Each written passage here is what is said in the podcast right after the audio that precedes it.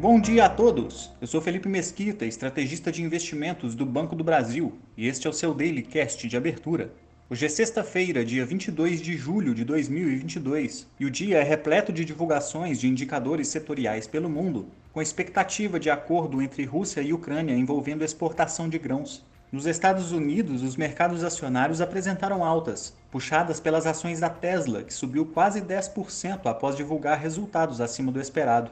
A curva de juros local apresentou quedas após o Banco Central Europeu anunciar um aperto monetário acima do esperado, e os juros dos títulos de 10 anos voltaram a negociar abaixo de 3%.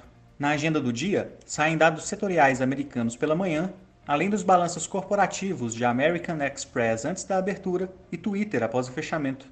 As principais bolsas asiáticas tiveram comportamentos mistos, com recuos nos indicadores setoriais de indústria e serviços no Japão, Ainda, o índice de preços ao consumidor japonês avançou para 2,4% em junho na base anual, terceiro mês consecutivo acima da meta de inflação para 2022 no país, que é de 2%.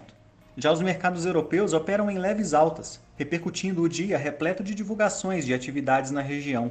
O índice de gerentes de compras industrial da zona do euro indicou uma retração da atividade no mês de junho, fechando no menor patamar em dois anos. No entanto, os dados do Reino Unido apresentaram recuos mais modestos, sem indicar retração, e com uma queda nas vendas do varejo local mais suaves do que o esperado. Ainda, o Banco Central da Rússia anunciou agora pela manhã um corte de 1,5% na taxa de juros local, que atingiu 8%, enquanto autoridades russas planejam assinar hoje um acordo para retomar as exportações de grãos na Ucrânia, que foi impactada pelos conflitos entre os países. No Brasil, o dólar apresentou avanços de 0,65% no fim do dia, cotado aos R$ 5,50. Já o Ibovespa acompanhou as altas observadas nos mercados americanos e fechou com ganhos de 0,76%, recuperando os 99 mil pontos.